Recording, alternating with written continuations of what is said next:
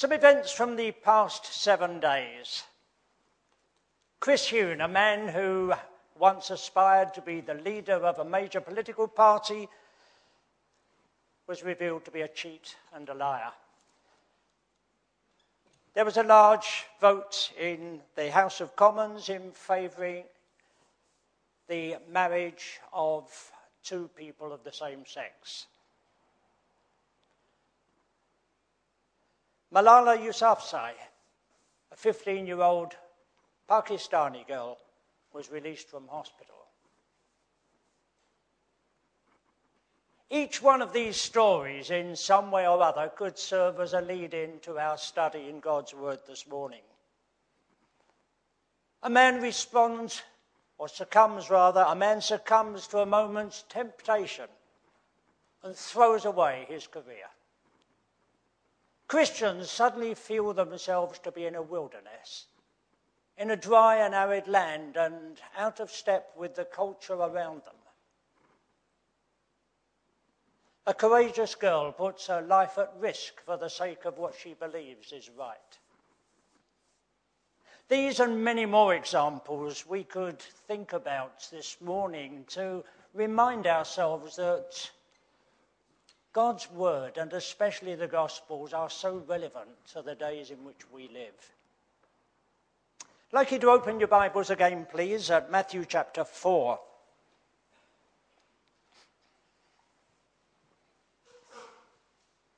A story we've heard many, many times.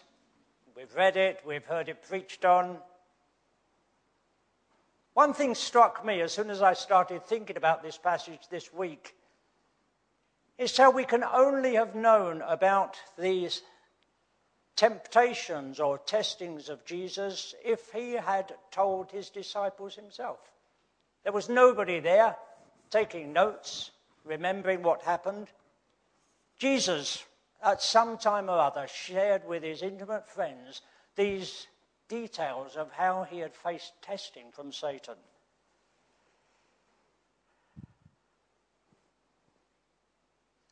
On a par with, perhaps, the story of Jesus' agony in Gethsemane, or his great prayer that's recorded for us in John chapter 17. Just some general thoughts on this passage, first of all. Many commentators prefer the word testing instead of temptation, which appears at the heading of the passage in your Bibles. Testing is an equally good way of translating the Greek word here, and really I think, with many commentators, that it's much better. We get the same word used in the Greek version of Genesis 22, where some traditional Bibles say God tempted Abraham. He didn't tempt Abraham. He didn't want him to do wrong. He tested Abraham. And so I've called this morning's talk the testing of God's Son. Now, artists have not helped us to get to the heart of this scene. You've seen paintings probably of Jesus there amidst the rocks and the desert, faced by some fearful-looking creature, perhaps a hooded monk, giving the game away by a claw coming out of his cowl instead of a hand, or perhaps a cloven hoof.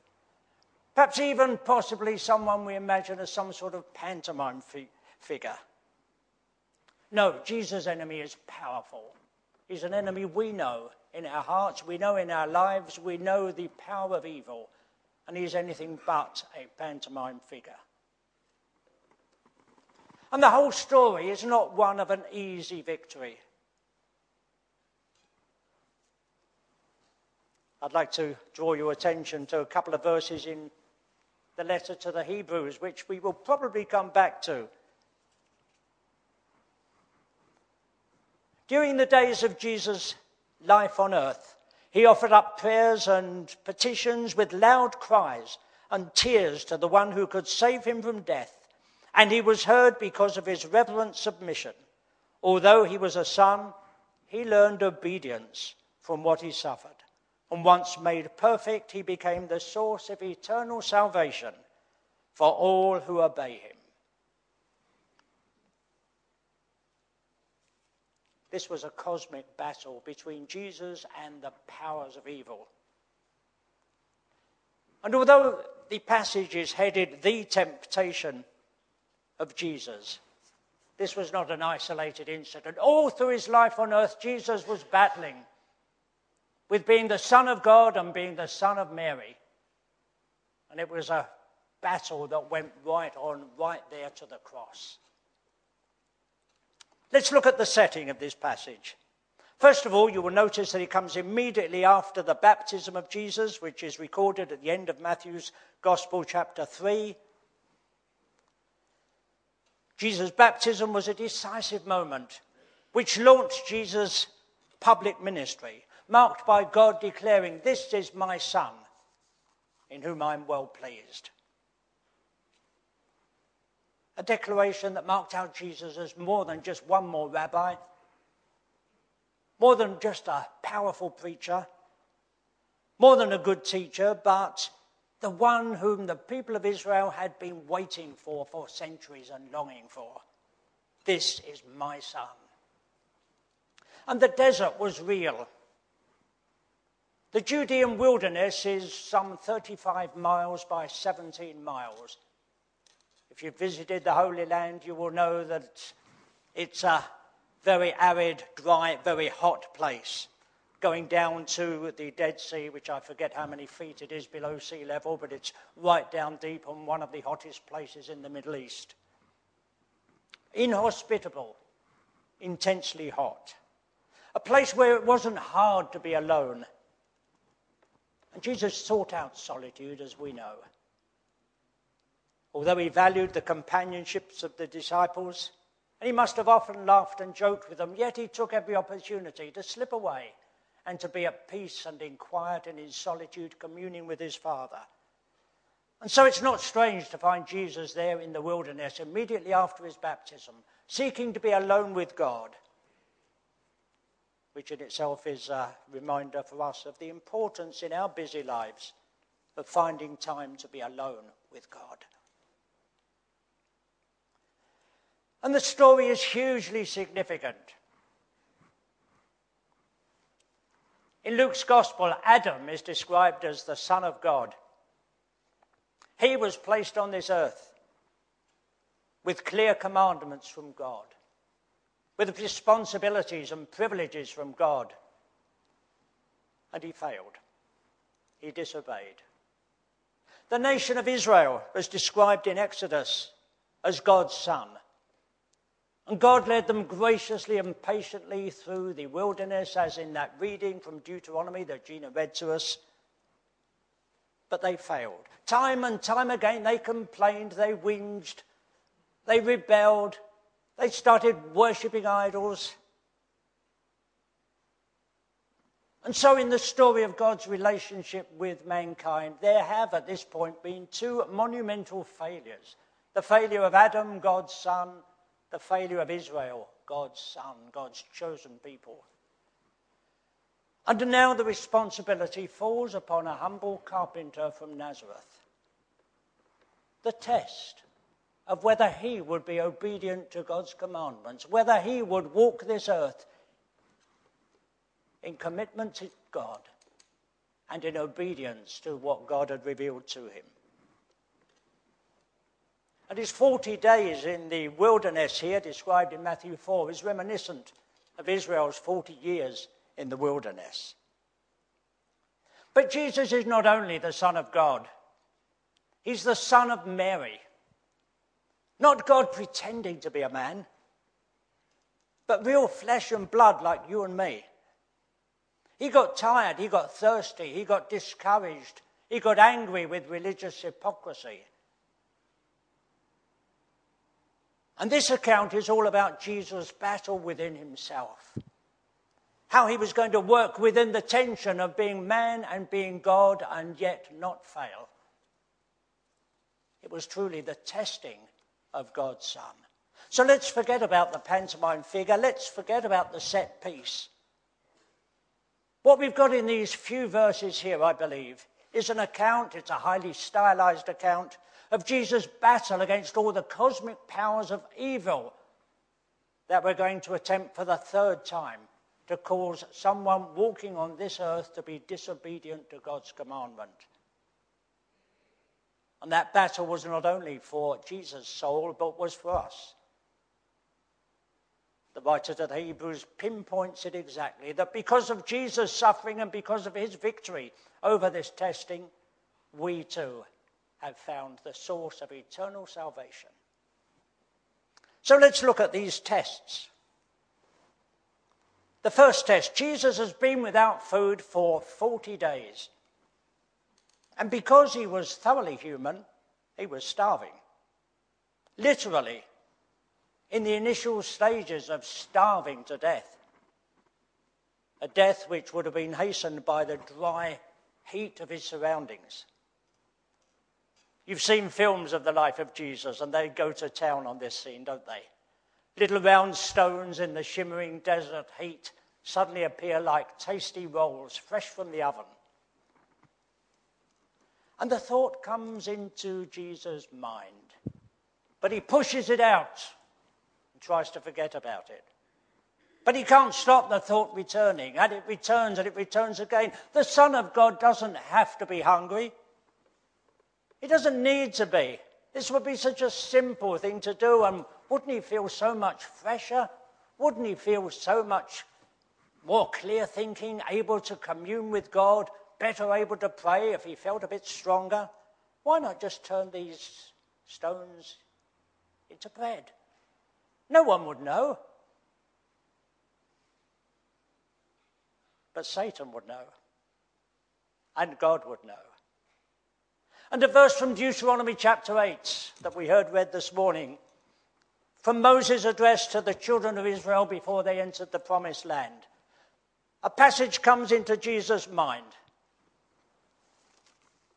And what does it say? Remember how the Lord your God led you all the way in the desert these 40 years to humble you and to test you in order to know what was in your heart, whether or not you would keep his commands.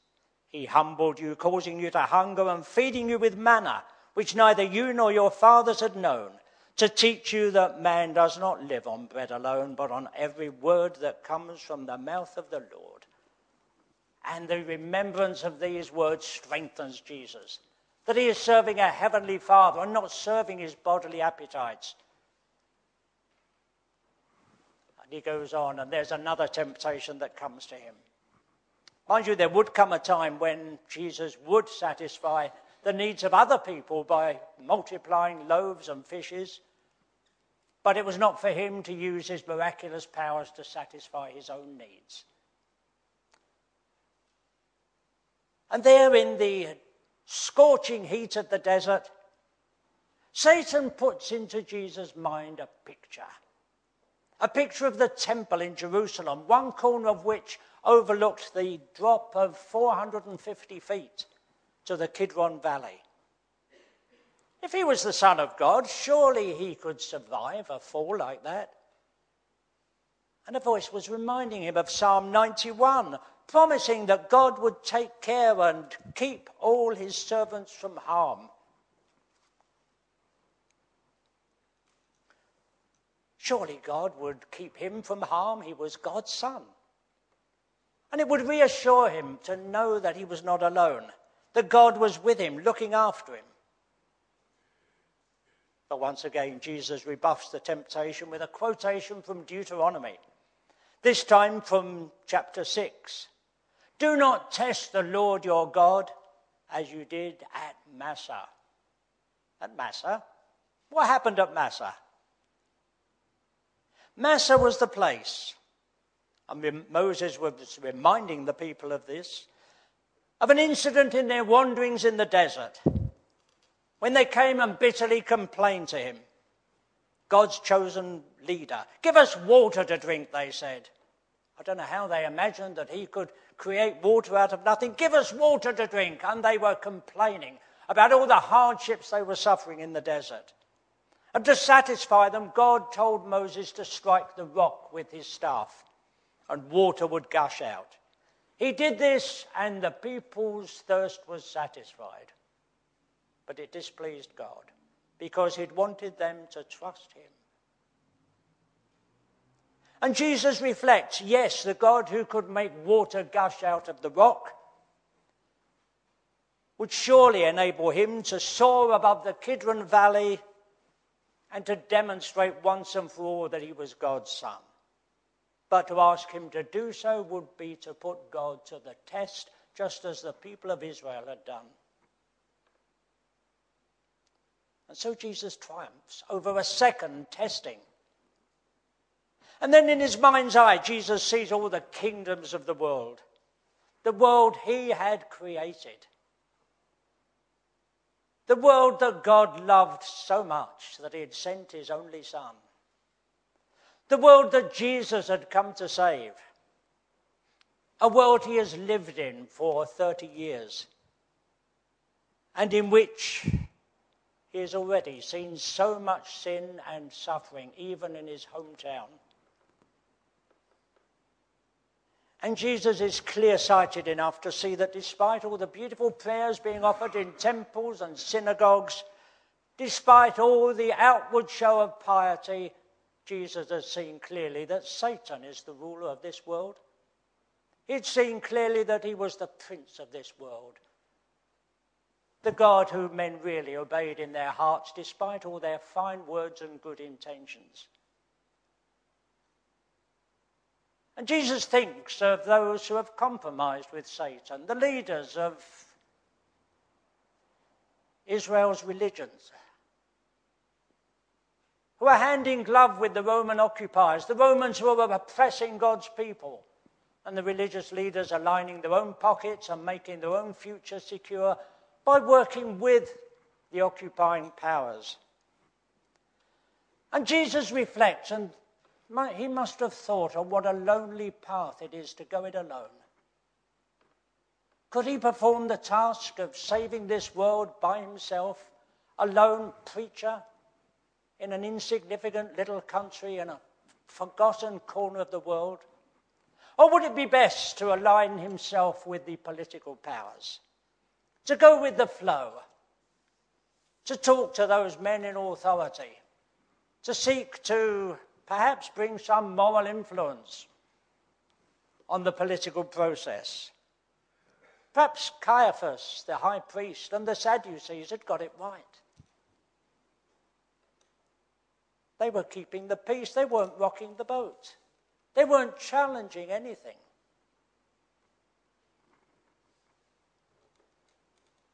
Then he remembers that God, his Father, is a jealous God, who has commanded his people, worship the Lord your God and serve only him. And he reflects that it's not possible to divide your loyalty, because it's not possible for a man to serve two masters. It's not possible to work with the power of Satan and also work with the commandments of God. And so Jesus rebuffs this third commandment, this third temptation. And Satan leaves him. The account retells to us. Satan leaves him. But Luke says he left him for a season. No way was this the end of Jesus' temptations. I think these temptations reflect what Jesus was going through all his life, as he had the unique experience, which we shall never know, of walking this earth in a human body with a human mind, and yet knowing he was the Son of God, the divine Son of God who had existed with God before the foundation of this world. And Satan failed to divert our Saviour Jesus from his divine mission. And in a world in which men have sold their birthright for a bowl of stew, in which men have sacrificed their careers for short-term advantage, in which so many communities of Christians have diluted their witness by seeking worldly power, in which men of God have been brought down for the sake of a few moments of sexual gratification, in a world in which one man, Jesus Christ, stands head and shoulders above all other men who have ever lived, the man Satan tried to break but couldn't, the man who put 100% obedience to God above every convenient and seductive shortcut. Let's have a look at those verses in Hebrews chapter 5 once again. And let's look at one or two in chapter 4 as well. You might like to look. Can't give you the page number. I'm using my own Bible here. Chapter 4 of Hebrews. And verse 15. We do not have a high priest who is unable to sympathize with our weaknesses. Think about that for a moment. Jesus is able to sympathize with our weaknesses. Okay, as we've already been reminded this morning, our lives are not on a par with Jesus. But Jesus has lived this life in flesh and blood and experienced temptation. He's able to sympathize with our weaknesses. We have one who's been tempted in every way, just as we are, yet was without sin. An experience we shall never know. We shall never know freedom from sin. Jesus triumphed over temptation. Let us then approach the throne of grace with confidence, because we come to one who understands us. We come to one who sympathizes with us when we're feeling discouraged, when we're feeling weak, when we're feeling that things have got on top of us, when we are feeling that perhaps we're ready to give up the struggle. And then let's look at chapter 5 and verse 7. During the days of Jesus' life on earth, he offered up prayers and petitions with loud cries and tears to the one who could save him from death. And he was heard because of his reverent submission.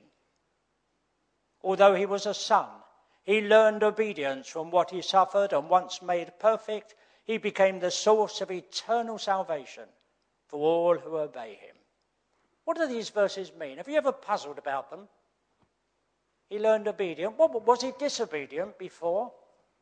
He became perfect. Was he imperfect before? No. The text doesn't mean that. He learned obedience because he learned the full depths of what obedience meant. We can throw around these words like obedience, and fine, we can use them in our prayers. What does it really mean to be obedient when that obedience costs you so much?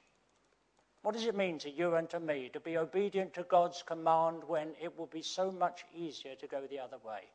Jesus learned the full depth of the cost of obedience. It's not that he was disobedient and then became changed. He experienced obedience to God's commands and lived out a life that's an example for us. Then he suffered and was made perfect. The word perfect in the Greek, as some of you may know, is a word that means fit for a purpose.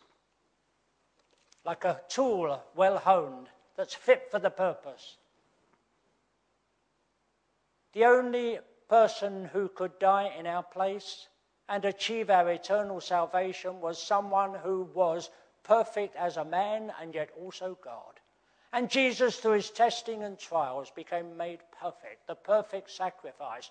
The one who went to the cross, who took a human body to the cross, who suffered real pain and real agony, who died that we might be forgiven, who died that our lives might be transformed from the humdrum lives that they so easily could become, and become lives lived in obedience to God and following in the footsteps of Jesus Christ. And as we walk this world, which sometimes does seem like a wilderness, we need God's guidance as we seek to know how we can live out obedience within our little surroundings, within our family, within our place of work, at our school, in our church. And Jesus, knowing our weaknesses, will be there to help us.